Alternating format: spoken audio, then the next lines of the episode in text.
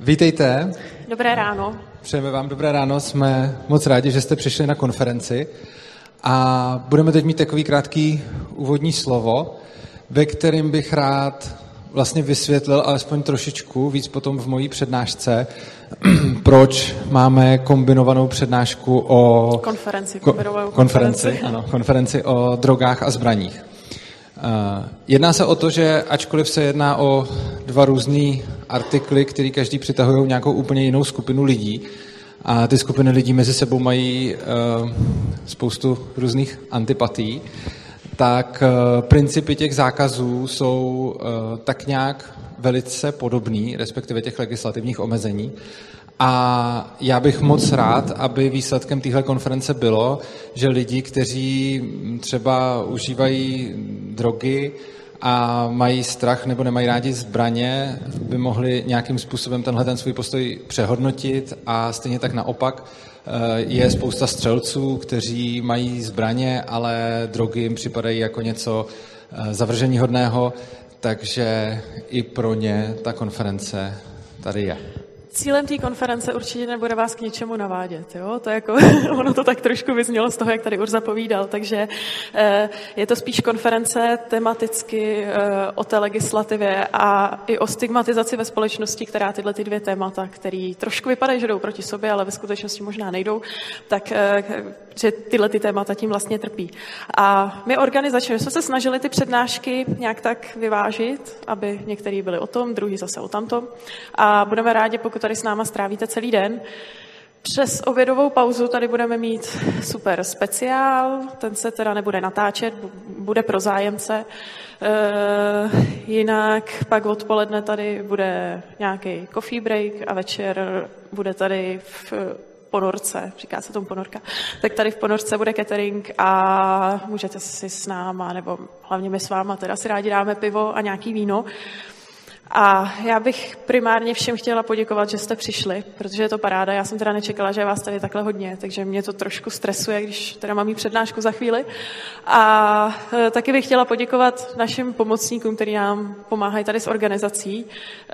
Za první holkám, který jsou tamhle vzadu na registraci, který jste určitě všichni viděli, potkali.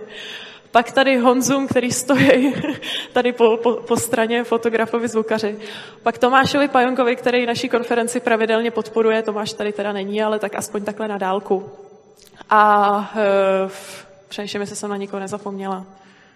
Snad ne. Hlavně vám, že jste tady. Já bych chtěl ještě poděkovat všem podporovatelům Svobodného přístavu, protože vlastně díky vám můžeme pořádat takovéhle akce.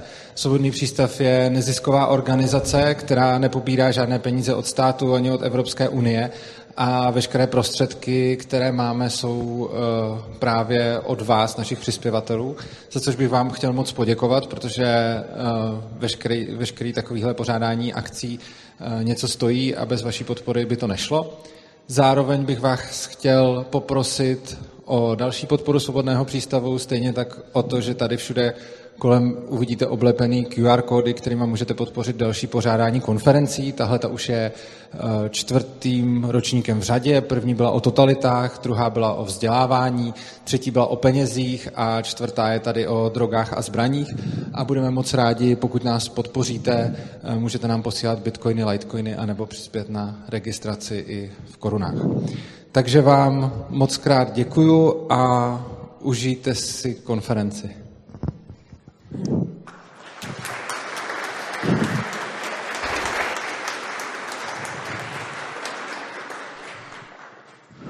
Jo, první přednáška bude asi tak za 10 minut, takže v 10:15 bude přednášet Tereza. Dobrý ráno.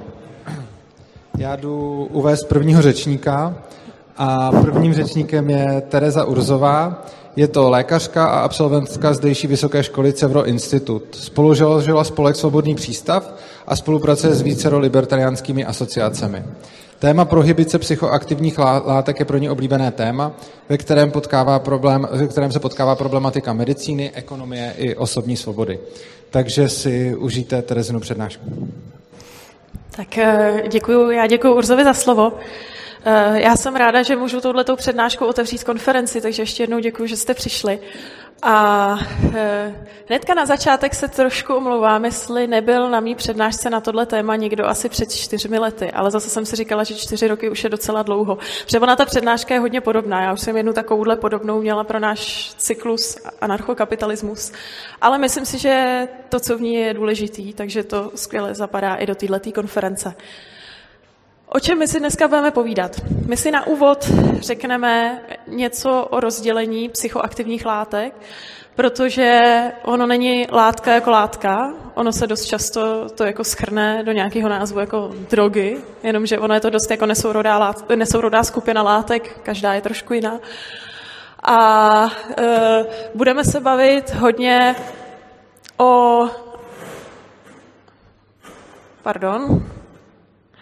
alkoholové prohibici ve Spojených státech, protože ta alkoholová prohibice je taková skvělá případová studie, co se stane, když společnosti, která je zvyklá nějakou psychoaktivní látku docela široce užívat, ji zakážete, pak je nějakou dobu nelegální a potom ji zase povolíte.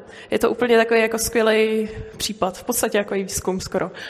A pak si ještě řekneme něco o tom, že my dneska děláme dost velkou hranici mezi tím, co jsou léky a co jsou drogy.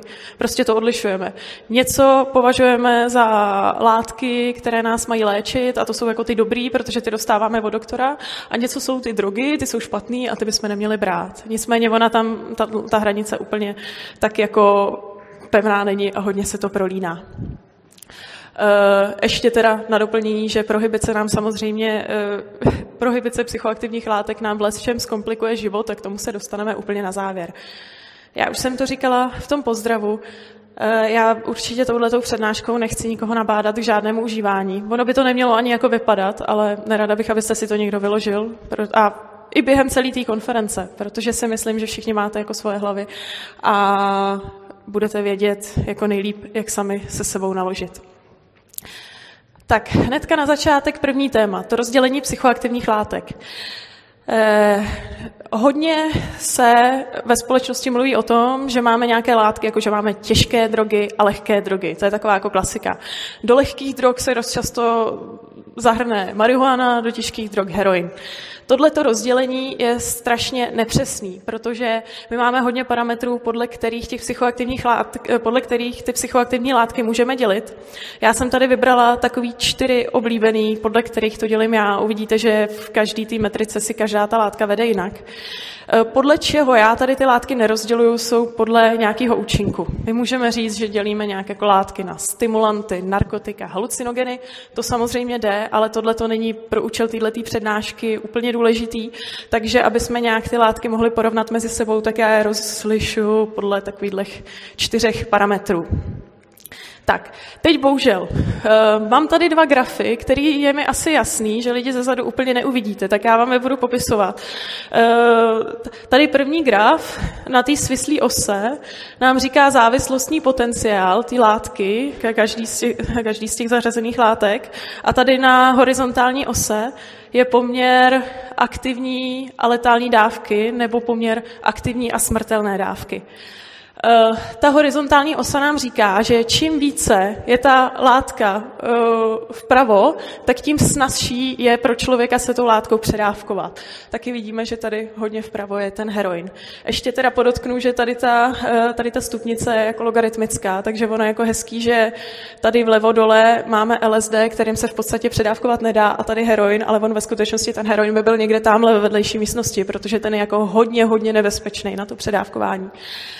U té svislé osy, ten závislostní potenciál, o tom se dá trošičku diskutovat, to se hodně obtížně měří, především i kvůli tomu, že pracujeme s nějakými pojmy jako fyzická závislost a psychická závislost, přičemž fyzická závislost znamená to, že pokud nějakou látku pravidelně užíváte a potom ji tomu člověku odejmete, tak vyvine nějaký fyzický abstinenční příznaky, to je zase hodně typický pro ten heroin, protože ten má silnou fyzickou závislost. Pak je psychická závislost, která je spíš tak jako behaviorální, že člověk má potřebu tu látku užít, ale když ji vysadí, tak úplně jako abstinenční příznaky fyzicky nemá. Hodně typická látka, která způsobuje velkou psychickou závislost, je pervitin. Ten nespůsobuje fyzickou, ale právě hodně tu psychickou. No a jak si tady ty látky vedou na tomhletom grafu? Já už jsem říkala, že tady nahoře máme heroin, který způsobuje má velký závislostní potenciál, takže pravidelní uživatelé zpravidla jako na něm skončí závislí, ať chtějí nebo ne. Zároveň je poměrně, bohužel, snadný se ním předávkovat, obzvlášť pokud to teda jako uživatelé smíchají ještě s jinými opiáty. Takže heroin tady nahoře vlastně z tohohle vychází dost špatně. Oproti tomu, tady vlevo dole máme LSD a psilocybin. Psilocybin je halucinogenní látka obsažená v lisohlávkách.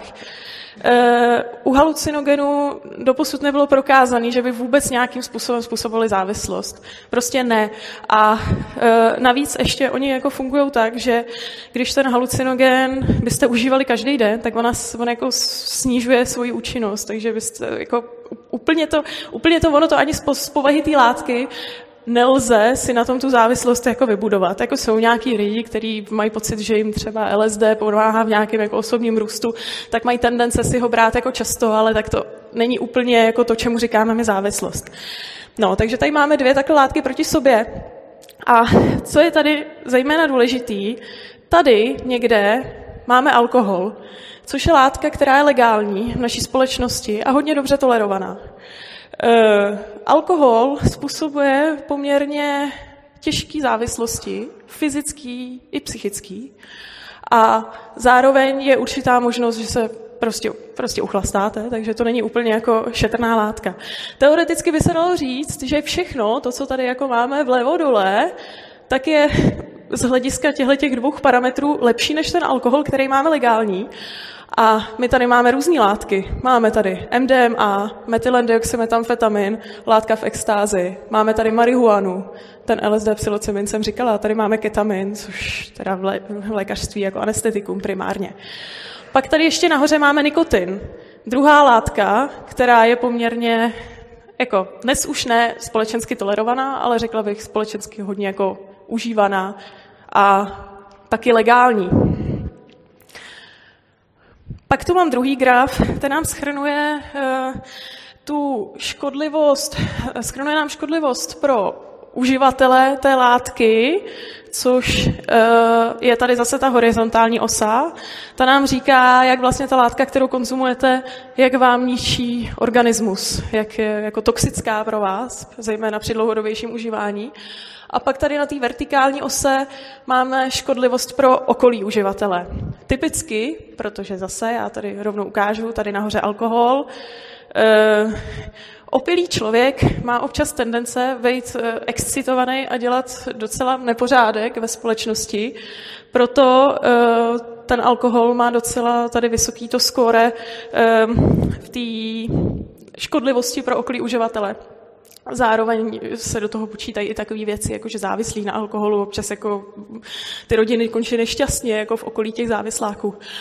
A je takhle ten alkohol vpravo i proto, že alkohol je škodlivá látka vlastně pro fyzickou i pro psychickou stránku toho uživatele.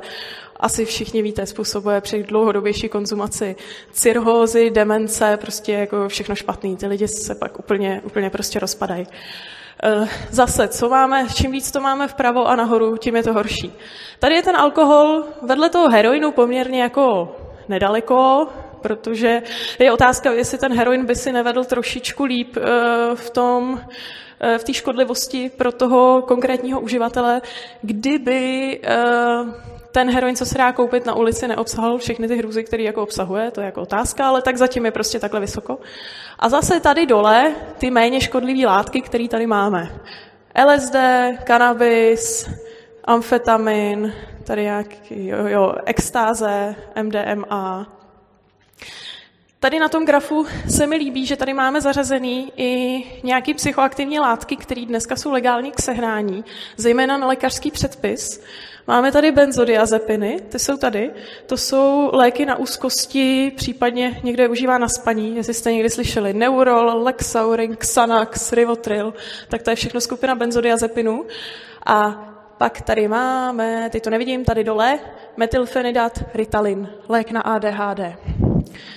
Tak, těma dvěma grafy. Já bych jako chtěla ilustrovat to, že my jsme teďka v situaci, kdy alkohol třeba, nebo i ten nikotin, který je tady, jsou dvě v obou těch grafech docela závažné psychoaktivní látky. A ty my v té společnosti máme legální a docela jako tolerovaný. Oproti tomu všechny ty látky, které jsou někde jako pod tím a mají menší nebezpečnost, já bych řekla i jako společenskou nebezpečnost, tak ty tady máme nelegální a dávají se za to docela občas i krutý tresty, když je jako prodáváte. Takže to vlastně jako nedává smysl. A k čemu všemu vede prohibice těch psychoaktivních látek, tak to nám právě může ukázat na té případové studii ta prohibice alkoholu. Prohibice alkoholová ve Spojených státech byla v letech 1920 až 1933. A když se zaváděla, tak cíle té prohibice byly zejména zlepšení zdravotního stavu obyvatelstva, protože do té doby docela hodně lidí pilo a ten alkohol je škodlivý, tak si představovali, že když ho zakážou, tak ta společnost bude zdravější. Pak zlepšení sociálních poměrů. Zase, lidé, když hodně pili, tak nechávali doma rodiny, matky s dětma, asi utráceli i jako hodně peněz za ten alkohol, takže cílem bylo zlepšení i sociálních poměrů a snížení kriminality.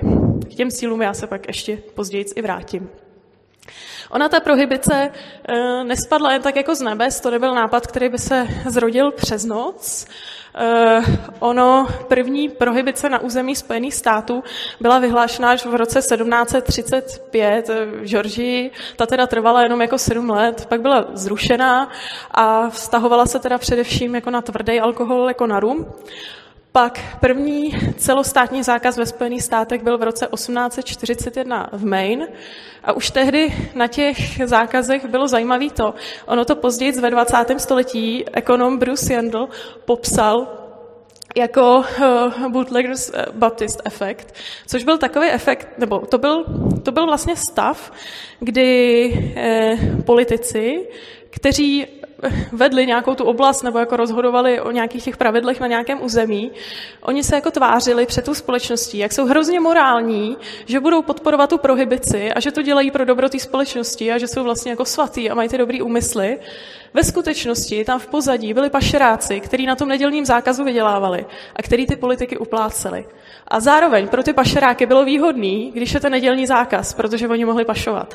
Takže ona to je taková jako ten efekt, to nám popisuje takovou jako skvělou spolupráci jako těch svatých, kteří se tváří, že jsou jako, že to myslejí vlastně dobře, a pašeráků, kterým se situace, kdy je prohibice, vlastně jako docela vyplatí a případně si to i nějakým tím uplatečkem podpoří, aby to tak bylo.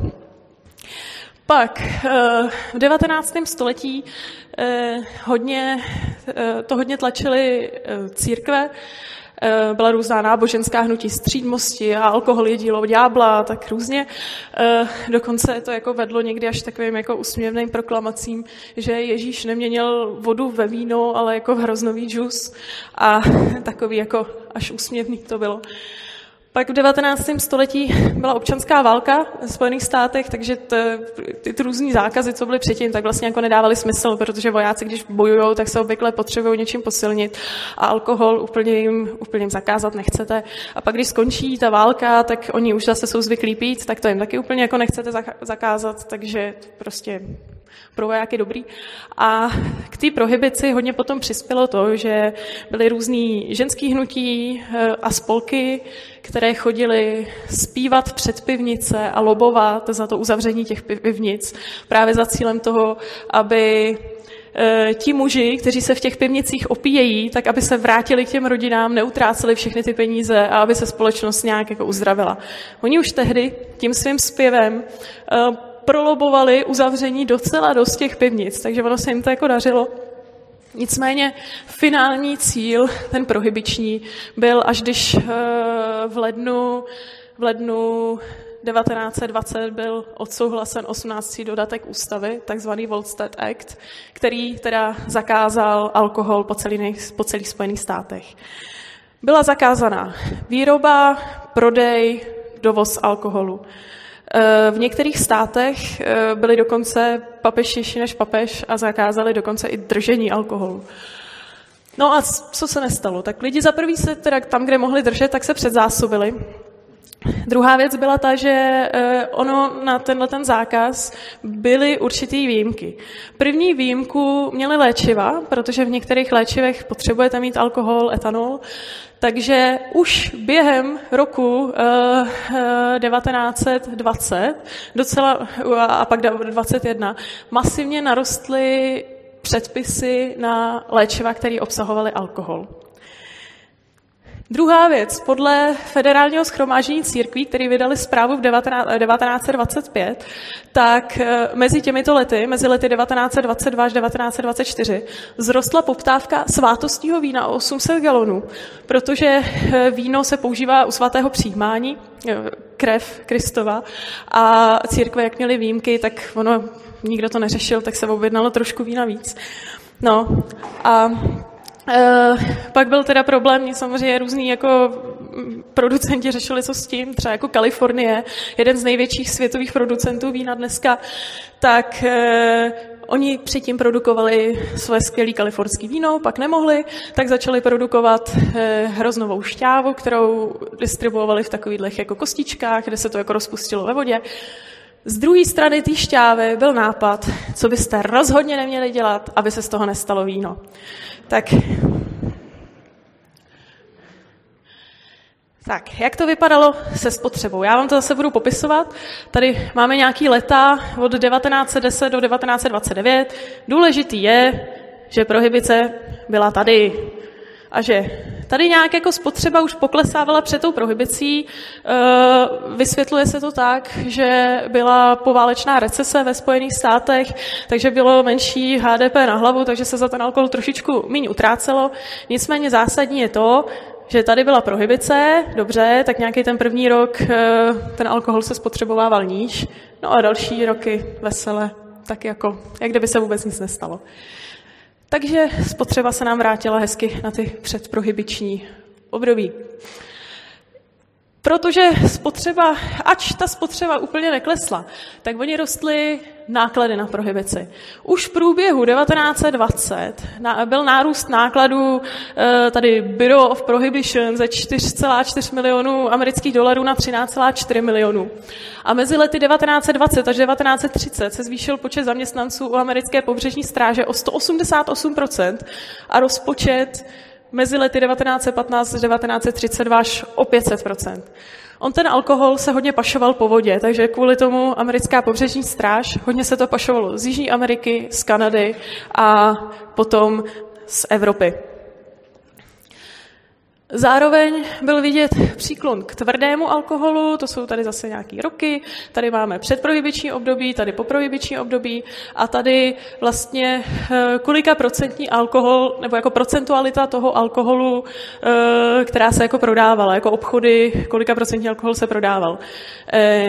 Proč narostl zájem, nebo proč narostly prodeje vícero procentního alkoholu, je celkem logický, protože ono, když potřebujete pašovat ten alkohol, tak potřebujete, aby měl co nejmenší rozměr. A tak logicky nebudete pašovat pivo, protože z toho jako potřebujete hodně, abyste se opili, takže rovnou nějakou jako whisky nebo jako hodně vysokoprocentní alkohol.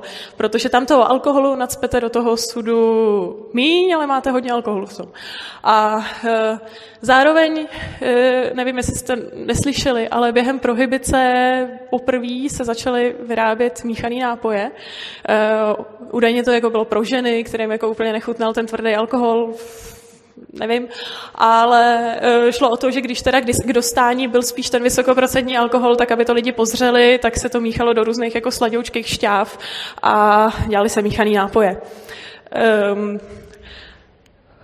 Pivo, který se úplně nevyplatilo ani vyrábět, ani distribuovat, tak bylo zajímavé, že cena piva vzrostla během těch prohibičních let asi o 700%, zatímco cena ostatního alkoholu asi tak přibližně o nějakých 270%.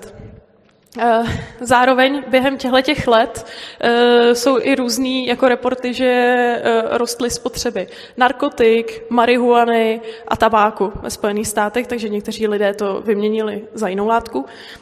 A tady ještě k tomu důležité je říct, když zvednete spotřebu víceroprocentního alkoholu, tak ono celý tohle trošičku jako změní návyky ve společnosti. Jako když byl člověk zvyklý si jít na nějaké jako pivko nebo dát si, já nevím, 2-3 piva večer a pak už si chce jít na nějaký alkohol a má možnost si dát jenom jako tvrdý, tak ono to s tou společností trochu něco udělá. Takže lehce to jako pozměnilo tu společnost v tom, na co byla zvyklá a bohužel byli jako nucený si zvyknout na ten tvrdší alkohol. S tím rostl počet případů jaterní cirhózy u mladých. Šlo zejména o ty mladí lidi, protože když už začali pít, tak s tím tvrdším alkoholem se do té cirhózy propili rychlejc a hodně lidí zemřelo na otravu metanolem. Že ano, pašování jedna věc, druhá věc, že lidé se snažili různě si ten alkohol pálit doma. Případně to, co se pašovalo někde od někud, tak zase, když jste si to kupovali na černém trhu, tak úplně nikdo nevěděl, jaká je přesně kvalita toho, co pijete. Takže hodně lidí zemřelo na otravu toxickýma látkama v tom alkoholu. A jako zajímavá taková myšlenka, co mě k tomu napadla, byla, kdyby tehdy lidi měli k dispozici dark markety, tak jako jak by to vypadalo, jestli by to bylo pořád takhle jako hrozný. Protože dneska vidíme to, že když si chcete opatřit nějakou nelegální psychoaktivní látku, tak taky máte omezené možnosti, můžete si to jít jako koupit někam na ulici, což je jako hrozný a dost jako nebezpečný, že si koupíte něco jako nebezpečného a špatného. Pak si to můžete opatřit někde přes nějakého kamaráda, asi dobrý, tak tam se asi jako zvyšuje šance, že možná to nebude tak nekvalitní, protože to možná někdo před váma zkoušel. Pak je takový trošku jako řešení, čímž nechci, aby to zase vyznělo, že vás něčemu navádím, ale existují dark markety, kde si prodejci různých těch psychoaktivních látek navzájem konkurují a funguje tam v podstatě jako běžný trh, včetně nějakých jako referencí. A tam, kdyby se prodával kdyby se prodávaly nějaký víc škodlivý látky, tak si to tam lidi mezi sebou jako v těch referencích nějak jako řeknou a ten člověk by celkem jako brzo přestával prodávat. Takže je to taková jako, řekla, jako imitace volného trhu někde jako na temném internetu. A otázka, kdyby tenkrát měli jako dark markety, jestli by se možná několik těch lidí nepodařilo zachránit, protože by třeba možná měli možnost si koupit nějaký aspoň jako alkohol z černého trhu, takhle přes internet. O dark marketech tady pak bude mluvit ještě Dominik Stroukal odpoledne. Rostla i míra zločinnosti, to má dva důvody. Za prvý, udělali jsme kriminálníky z lidí, kteří před prohibicí kriminálníci nebyli, a to jsou lidi, kteří třeba, já nevím, výčepní. Člověk, který byl prostě zvyklý pracovat někde jako ve výčepu, čepoval tam lidem pivo. Pokud nechtěl změnit svoji profesi po prohibici, tak najednou byl kriminálník, protože prostě prodával alkohol. Tak a druhý efekt, obrovský nárůst mafie a černého trhu s alkoholem. Fakt jako velký. Takže míra zločinnosti už v letech 20 a 21 vzrostla o 78% oproti předprohibičnímu období. Co mě docela přišlo takový jako úsměvný a přiznám se, že jako tady jsem si to nedokázal úplně jako vysvětlit, proč jako přesně, ale o 81% bylo více zatčení zařízení pod vlivem alkoholu v těchto letech. Jako nevím, proč ty lidi vlastně více dali jako za volant opilí, ale jestli to bylo tím, že neměli jako takovou kontrolu nad tím, co pijou, tak do sebe někdy něco nalili a pak si sedli za volant, nevím. A 3/4 všech vězňů přijatých v roce 1930 byly obviněny, ty 3/4 byly obviněny z alkoholových a drogových přestupků, což mohlo být zase nějaká ta mafie, anebo člověk, který jako z našeho pohledu by asi nedělal nic špatného, ale tehdy to bylo trestný. Samozřejmě rostly i velký trestní činy. Jste asi možná slyšeli nějaký příběh Al Capone a takový různý jako mafiáni z dob prohibice. Tak tohle to je míra počet vražd na 100 000 obyvatel. Začínáme s prohibicí tady, končíme tady A tady je vidět, jak rostl počet vražd. No a protože jsme na konferenci, kde mluvíme o drogách i zbraních, tak prohibice je vlastně prvním obdobím, kde se docela masivně rozšířily samopaly k běžnému užívání. Asi já se v tom nevyznám tolik, ale prej to byl samopal Thompson.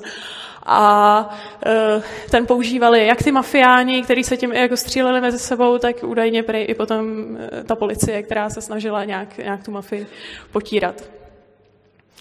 Další negativní změny ve společnosti, které se děly, byly zejména korupce a ta byla fakt jako všudy přítomná. Ta se táhla v podstatě jako od nějakých nejnižších jedinců až po vysoké politiky, kde se jako uplácelo za to, aby jako se ten alkohol někde tak jako propašoval, aby lidi dělali, že nic neviděli, případně aby se to nějak usnadnilo. Údajně rostla i prostituce a počet mimo manželských sexů. To taky nevím, jak se tehdy měřilo, ale jako dočetla jsem se, že to tak bylo. A rostly neřešitelné potíže s alkoholovou závislostí, protože kvůli té prohibici se tak nějak jako předpokládalo, že když ten alkohol nebude, tak lidi nebudou pít, takže by neměli být závislí. A pak, když už náhodou nějaký lidi pili a závislí byli, no tak teďka co s nima, že jo, teď ta společnost na ně jako koukala hrozně, protože prostě ten alkohol, zvlášť na začátku té prohibice, byl jako démon, kterýho se ta společnost snažila vymítit. A docházelo především teda ke stigmatizaci pracujících lidí v alkoholovém průmyslu v době před prohibicí. A tou prohibicí muselo dojít i docela k velké restrukturalizaci pracovního trhu. Ať už to byly přesně nějaký ty majitelé pivnic, kteří jako byli zvyklí nalívat přes ty producenty, kteří produkovali různé ty alkoholické nápoje. S tím, že někteří pracovníci se přesunuli do nějakého jiného odvětví, jiní teda se přidali do podsvětí a prostě dělali dál to, co uměli nejlíp. Tak já tady zopakuju ty cíle prohibice, co byly jako na začátku. Jo. Takže od prohibice si slibovali zlepšení zdravotního stavu obyvatelstva, pak zlepšení sociálních poměrů a pak snížení kriminality. Byl to neuvěřitelný úspěch. Jak jsem říkala, prohibice požívání alkoholu rozhodně nesnížila. Byl tam nějaký ten první rok, kdy to trošičku pokleslo, ale celkem rychle jsme se dostali na tu spotřebu zpátky. Výroba se posunula směrem k silnějším a nebezpečnějším nápojům, což bohužel pro hodně lidí skončilo smrtelně. Nekvalitnější produkty znamenaly větší zdravotní následky pro konzumenty, vzrostla zločinnost, ať už těch nějakých jako malých deliktů, které mohly souviset s tím, že lidé dál jako ten alkohol prodávali, ale i ta velká zločinnost, že se zvýšil počet vražd. S tím neuvěřitelně rostly výdaje na státní sektor, ať už teda na straně té policejní nebo té úřední, tak potom ty věznice, které ty lidi jako drželi, to jako stálo hodně peněz. A vedlo to k negativním změnám ve společnosti. Stigmatizace, závislosti, korupce státní sféry. Je asi celkem pochopitelný, když všechno tohleto viděli, že v roce 1933 tu prohibici zrušili. A asi se dneska jako shodneme na tom, že to bylo dobrý, že se to zrušilo a že se tak jako stalo, protože ty efekty byly hrozný. No, jenomže my jako nemusíme moc dělat rozdíly. My jsme to tady viděli na alkoholu, ale když si vezmeme tu prohibici, kterou my máme teď, na ty ostatní psychoaktivní látky, tak ono je to úplně to samé. Ono se všechny tyhle ty efekty dějou znova. Prohibice nesnižuje užívání těch látek. Já myslím, že všichni, co jste tady, minimálně znáte někoho, kdo si dal nějakou nelegální látku, pokud jste to nebyli vy sami. A nevím, marihuana, nějaká extáze, koks, cokoliv, ale určitě minimálně někoho znáte. Zejména ta marihuana bych řekla, že už je jako hodně, hodně společensky jako konzumovaná. Takže prostě kdo chce a hodně lidí zjevně chce, protože ty lidi to zkoušejí, tak kdo chce, tak si to dneska sežene, nějak to jako užívá. Výroba se posouvá směrem k silnějším, nebezpečnějším nápojům. To je efekt, který my vidíme zejména u opiátů a je to hodně vidět na takový, jak bych řekla, opiátový krizi ve Spojených státech. Historie těch opiátů napřed začala, že se užívalo nějaký jako opium, pak se přešlo na silnější morfin, pak teda se vyrobil heroin, takže heroin, který je vlastně z nich nejsilnější, tak se teďka jako hodně distribuuje a bohužel se přechází na fentanyl, který je ještě silnější než heroin a je to zejména kvůli tomu právě, protože se jako jednoduše spašuje, protože je víc koncentrovaný a protože že když prodáte nějaké množství jako fentanylu, tak v tom máte víc účinné látky, než kdybyste stejné množství jako na objem prodali toho heroinu. Je to nebezpečný, zejména když nevíte, co je uvnitř, protože pokud jste uživatel heroinu, koupíte si něco na ulici a v tom fentanyl, tak je to smrťák. Takže ty uživatelé z toho mají strach. Nekvalitnější produkty znamenají větší zdravotní následky pro konzumenty. A to známe i u lidí, kteří si chtějí rekreačně něco vyzkoušet, i látky, které nejsou návykový. Bohužel, jak už jsem říkala, když si něco koupíte, nevíte, co je uvnitř, což může být hodně nebezpečný. Oni už dneska existuje nějaká možnost nějakých reakčních činidel, které si koupíte na internetu, kde si jako smícháte s tou látkou, co jste si koupili, a podle toho, jakou tu reakční činidla vám dají barvu, tak si asi tak jako ověříte, jestli v tom prášku je třeba opravdu, já nevím, MKO, metylendioxymetamfetamin, nebo je tam pervitin, ale teď se teda přiznám, jestli zrovna na ty dvě látky se ty činidla dělají, nevím, protože já jsem ty činidla v životě nepoužila. Ale tak jako dá se to nějak řešit, ale je to přesně, že nevíte, co si kupujete, nevíte, co je uvnitř, a i když jste sebe zodpovědnější uživatelé, který prostě si chcete jenom, já nevím, ať už večer užít party, nebo si udělat nějaký jako domácí terapeutický sezení s partnerem, tak je to pro vás nebezpečný, což si myslím, že je škoda. Pak...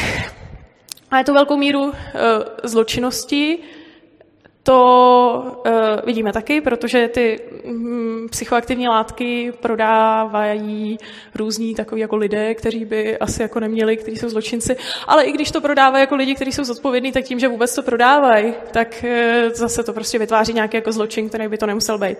Stojí to hodně peněz. Po celém světě, i naší Českou republiku, to stojí docela hodně peněz, že se snaží jako chytat ty lidi, co to prodávají. Řekla bych, že i celkem neúspěšně, protože oni vždycky jako hodně lidí pochytají, zavřou, trh jede vesele dál, takže je to takový jako boj podle mě nevyřešitelný. A my tady si myslím ve velké míře úplně nezažíváme velký počet vražd tady v České republice. Nicméně Jižní Amerika a drogový kartely v Jižní Americe by mohly vyprávět. Jo? Takže s tou prohibicí i ty vraždy jsou spojený. Ne asi tolik u nás, ale ve světě určitě. No a negativní změny ve společnosti. Stigmatizace. Feťáci. To je prostě, to se táhne celou tou společností, jako dneska byste se báli říct na některých místech. Jako, já si myslím, že mezi mladýma už to není takový problém, ale možná mezi starší generací, kdybyste se odvážili říct, že jste jako něco vyzkoušeli, tak kolikrát to je nějaký jako stigma, vám to jako dává. Závislosti si myslím, že zrovna my tady u nás, díky bohu, řešíme dobře, protože...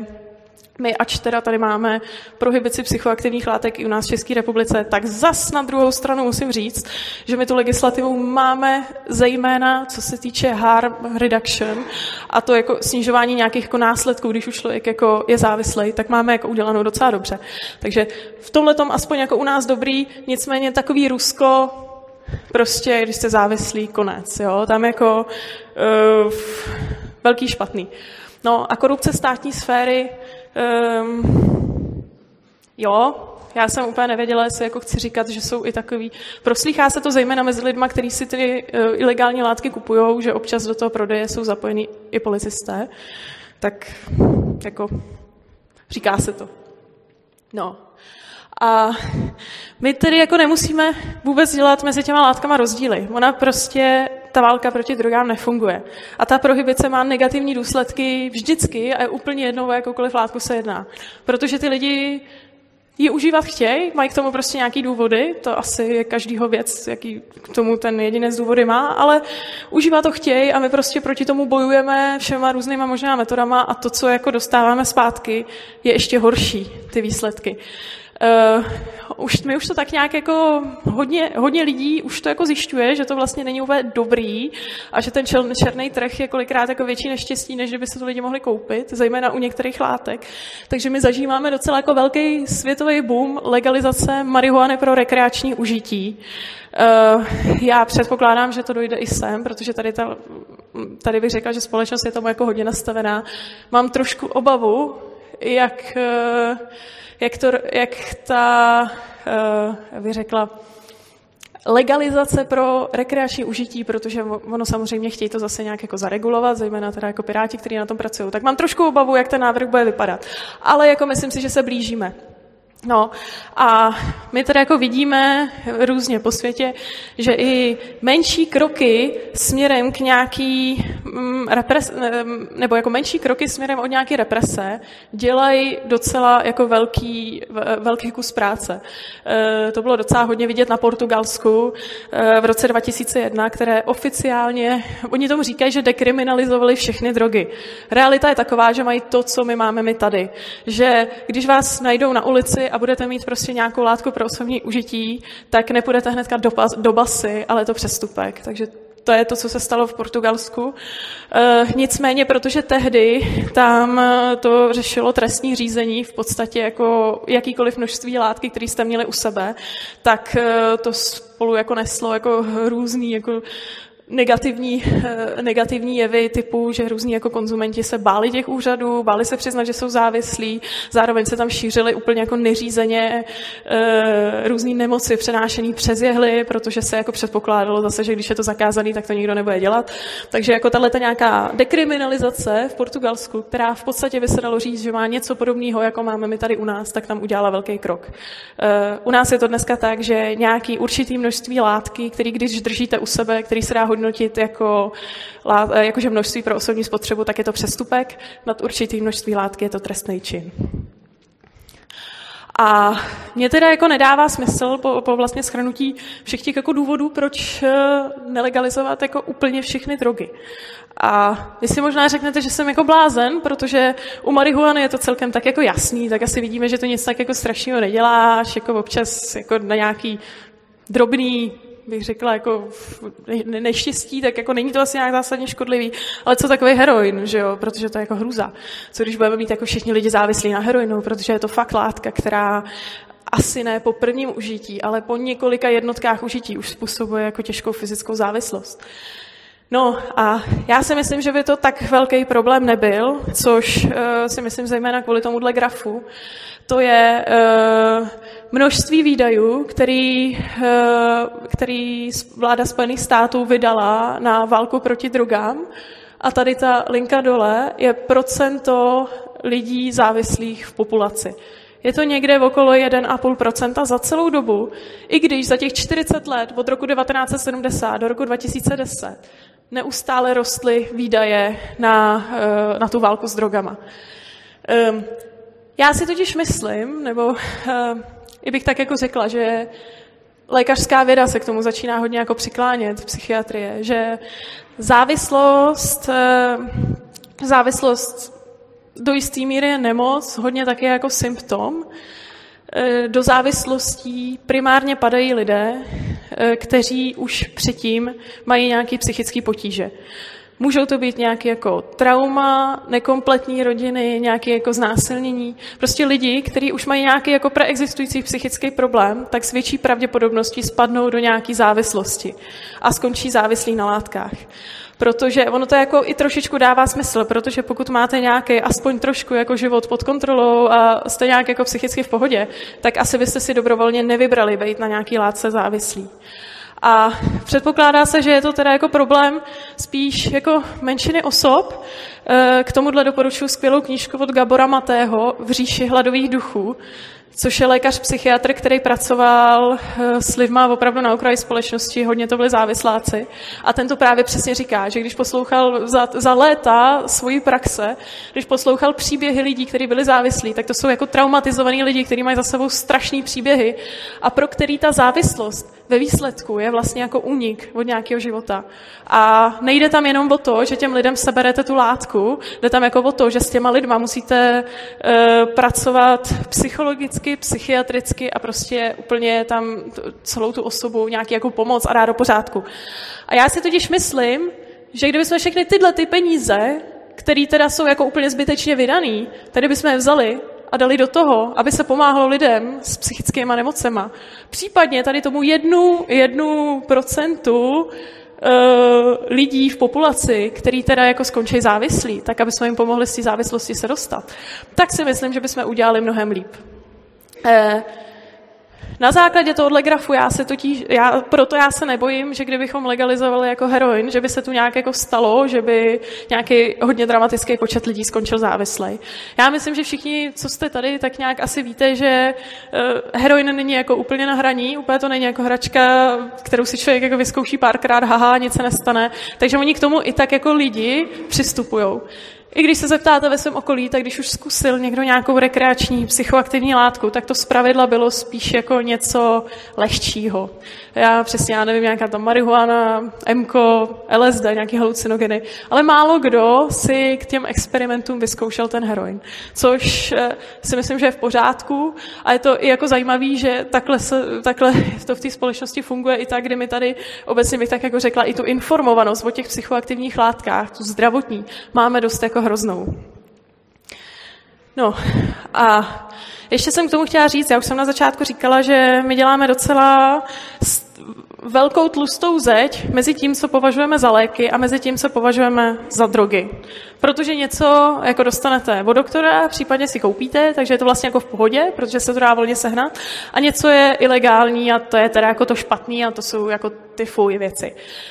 Ono, definice léku je, že lék je jakákoliv substance, která je vpravená do organismu a může změnit jednu nebo více jeho funkcí. Což ale pro ty drogy funguje taky. Je to zase prostě, je to jenom jako nějaká látka, kterou vy do toho organismu vpravíte a každá látka, stejně ty léky i ty drogy, mají ten efekt, že v něčem mají jako pozitivní účinky, jinak by si to ty lidi jako nebrali, v něčem mají negativní účinky a jenom to chce jako, já nevím, udělat si nějaký poměr toho, co vám to přinese, co vám to vezme. My z historie víme, že hodně těch psychoaktivních látek se užívalo i v medicíně, třeba heroin se hodně dával na přelomu 19. a 20. století, já vždycky ještě ty číslovky si představím, jako lék na kašel, což teda skončilo docela nechvalně, protože tehdy lidi nevěděli, že způsobuje tak masivní závislost, takže od toho se rychle upustilo. Kokain je perfektní anestetikum a midriatikum, což znamená, že vám jako roztáhne zornice, perfektní do očního lékařství. Tohle to jsou třeba látky, které se jako v lékařství užívaly dřív. My už bychom asi dneska neužívali, protože už máme jako lepší látky. Na druhou stranu užíváme třeba ty benzodiazepiny, jak jsem říkala, Neurole, Xanax, Lexaurin, a o těch máme jako pocit, že když je dostaneme na předpisu od doktora, tak je to v pohodě, ale Já už jsem viděla hodně lidí závislých na benzodiazepinech a málo kdo to ví, jo. A to jsou prostě lidi, kteří těch jako tablet skonzumují několik denně a pokud si je nevezmou, tak jsou prostě jako neklidní, nemůžou spát a odvykání od benzodiazepinů, to je buď přes psychiatra nebo rovnou ideálně přes hospitalizaci, protože to je jako nebezpečný. To prostě, když těm lidem závislým vezmete, tak oni můžou prostě jít do epileptického záchvatu. Jako vlastně vzniká na benzodiazepinech docela těžká závislost.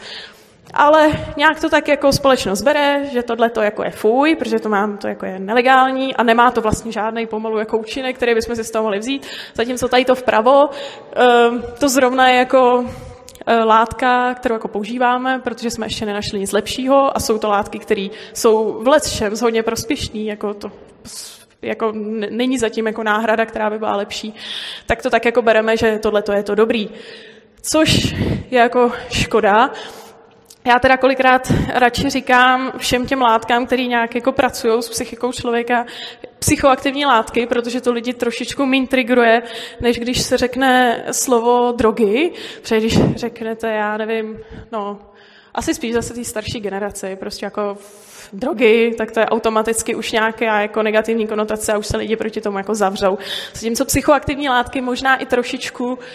Mně se to jako víc líbí, že to i jako popisuje, že to vlastně jsou nějaké látky, ať už legální nebo nelegální, které mají ten efekt na psychiku. My máme ještě ve zkratce jenom tady shrnu, že mnoho těch látek, které dneska jsou nelegální, tak mají ohromný léčivý potenciál. Hnedka na začátek MDMA, metylendioxymetamfetamin, je to látka, která je hlavní složkou extáze.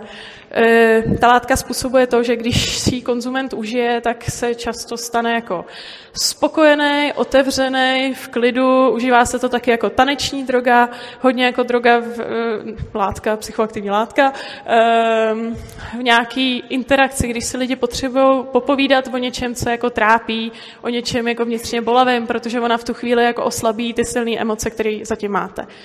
O tomhle efektu metylendoxymetamfetaminu se ví už dlouho, tak se začalo v Americe testovat na posttraumatickou stresovou poruchu, protože v Americe mají hodně válečných veteránů, který, když viděli jako hrůzy, mrtví lidi, rozstřílený lidi, tak se vrátili z té války se strašným traumatem. A posttraumatická stresová porucha je fakt jako něco hroznýho. To stav, kdy se vám zážitky toho traumatu jako v různých jako flashbackích jako vracejí. A hodně lidí s tou posttraumatickou stresovou poruchou je jako neřešitelných jinýma medikacema. A oni na ně zkoušeli právě to MDMA. Tehdy do těch experimentálních nebo do toho experimentálního léčení byli braní právě lidi, kteří nezareagovali ani po 15 letech, myslím, že to bylo 15, na standardní jako terapii s jinýma antidepresivama, anxiolytikama, případně psychoterapiema. Zjistilo se, že to má neuvěřitelný efekt. Ty lidi se jako během terapie, psychoterapie s MDMA, se neuvěřitelné množství lidí zbavilo příznaků typu posttraumatické stresové poruchy.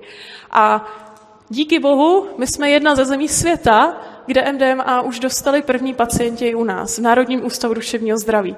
Takže tato látka, samozřejmě jsou tam hodně přísný kritéria, je to pořád jako experimentální léčba, ale už dneska tady pro pacienty naše je k dostání. Jako mohlo to být trošičku dřív, kdyby jsme tu prohibici neměli, ale díky bohu za to, že to je aspoň dneska, protože tohle zase psychicky nemocným lidem může hodně ulevit. Tady psilocybin, LSD a ayahuasca. Psilocybin to jsou lisohlávky, ayahuasca je halucinogenní rostlina, směs halucinogenních bylin a liány, která se užívá v různých jako ceremoniích v Jižní Americe. Tyhle ty tři tady asi nechám kolegovi Martinovi Dustovi, který tady bude mít přednášku odpoledne, protože ten bude mít právě přednášku na potenciál těch psychoaktivních látek. Jenom k té ayahuasce doplním, jestli jste zaznamenali kauzu Kordysovi, která tady běžela na podzim, kdy dva mladí lidé, šamani z Polska, manželé Kordysovi, podávali lidem halucinogenní ayahuasku v rámci ceremonií a dostali 8 let na tvrdo. Což je neuvěřitelný brutál, ono to bylo jako kvůli tomu, že za první ty ceremonie dělali opakovaně, za druhý byly dva, takže organizovaný zločin. Je to jako brutální vzhledem k tomu, že tohle vlastně byl zločin bez oběti, protože na těch ceremoniích jako byly desítky lidí, mnoho lidí se nechalo slyšet, co na těch ceremoniích bylo, že jim to pomohlo vyřešit problémy psychické, problémy se závislostí na jiných látkách, lidi jim jako za to děkovali. Vlastně se nenašel za celou tu dobu, pokud vím, žádný člověk, který by byl poškozený tím, že by byl na té ceremonii, na kterou lidi šli dobrovolně, a oni dostali 8 let na tvrdo. Díky bohu to skončilo tím, že Miloš Zeman jim dal milost, což jsem teda nečekala. Já jsem čekala, že budeme muset tlačit na nového prezidenta. Nicméně Miloš Zeman na závěr svého slavného období udělal prostě aspoň jednu dobrou věc a osvobodil je. Protože to by bylo úplně jako bezprecedentně hrozný, aby za tohle někdo seděl 8 let. Jako. To je úplný bizar. A ještě teda konopí, my tady, nebo jako o konopí, že má nějaké léčebné účinky, to jako víme, už dneska se dá sehnat lékařské konopí, nicméně za prvý je to drahý, za druhý se k tomu dostane jenom někdo. Takže pokud máte nějaké chronické bolesti a úplně nespadnete do ty indikace na to lékařské konopí, tak máte smůlu. A pokud jste lidi, kteří do ty indikace spadáte a potřebujete toho konopí hodně, tak vás to zase vyjde na hodně peněz, protože když si to jdete koupit oficiální cestou, tak ty doplatky jsou za to velký, takže se vám víc vyplatí si to sehnat na tom černém trhu. A tím už se z vás stávají v podstatě kriminálníci, protože když si koupíte velké množství na černém trhu pro svoji vlastní potřebu, tak už u vás něco najdou a je to minimálně přestupek. Takže konopí jako další věc, úplně nesmysl. Hromada případů je lidí, kteří si pěstovali několik kytek, aby si z toho udělali doma masti, případně aby to kouřili a podávali nějakým svým příbuzným, který umírají, protože pro umírající lidi na bolesti to je kolikrát jako účinný a je z toho problém.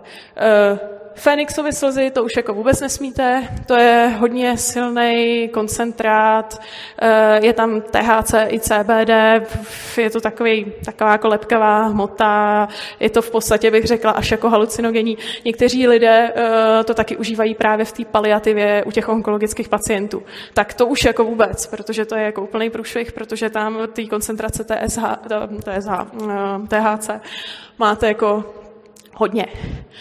No a prohibice nám to právě celý brzdí jak ten výzkum, tak to použití v té medicíně, protože když už teda chcete být jako producent nějaký ty látky, abyste ji dodali třeba do výzkumu, třeba to MDMA, pokud chcete to jako dodat těm psychoterapeutům, kteří s tím pracují, případně psilocybin, který se dneska už nějakým pacientům podává v experimentálních studiích, musíte mít licenci, takže už se zase k tomu dostane jenom někdo, zase už je to jako hodně náročný si to opatřit.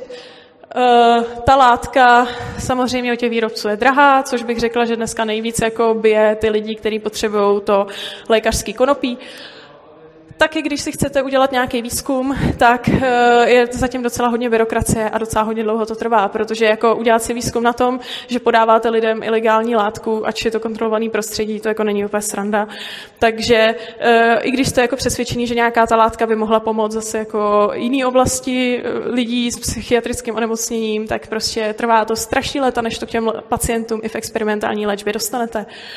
A tolerance společnosti, to jenom tak na závěr. Já si myslím, že my už jako naštěstí tu společnost tady máme trošku jako tolerantnější. Tak závěr. O čem jsme povídali?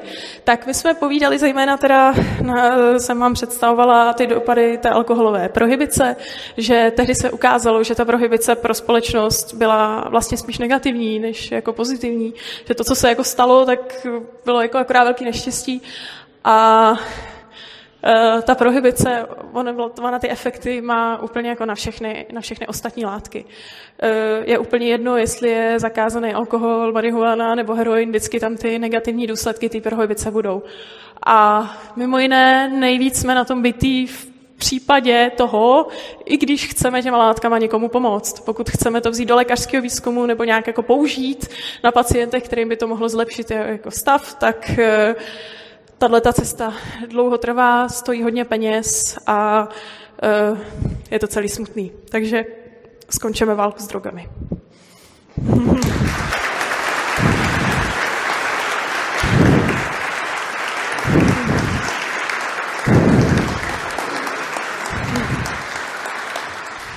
Já děkuji Tereze za přednášku. Byla docela dlouhá, takže stihneme tak možná 1-2 dotazy. Takže kdo se chce na něco zeptat, a poprosím Aničku, aby donesla mikrofon.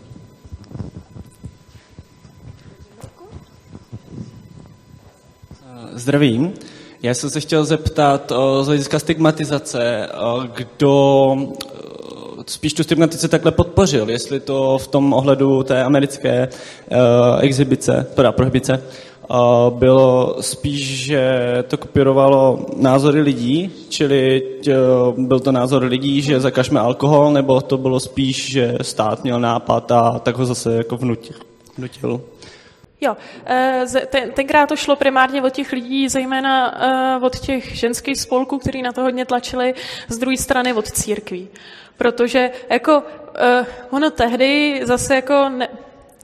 Já nechci říkat, že se lidi neměli úplně tolik čím vykropit, ale když už někdo něco užíval, tak používali ten alkohol.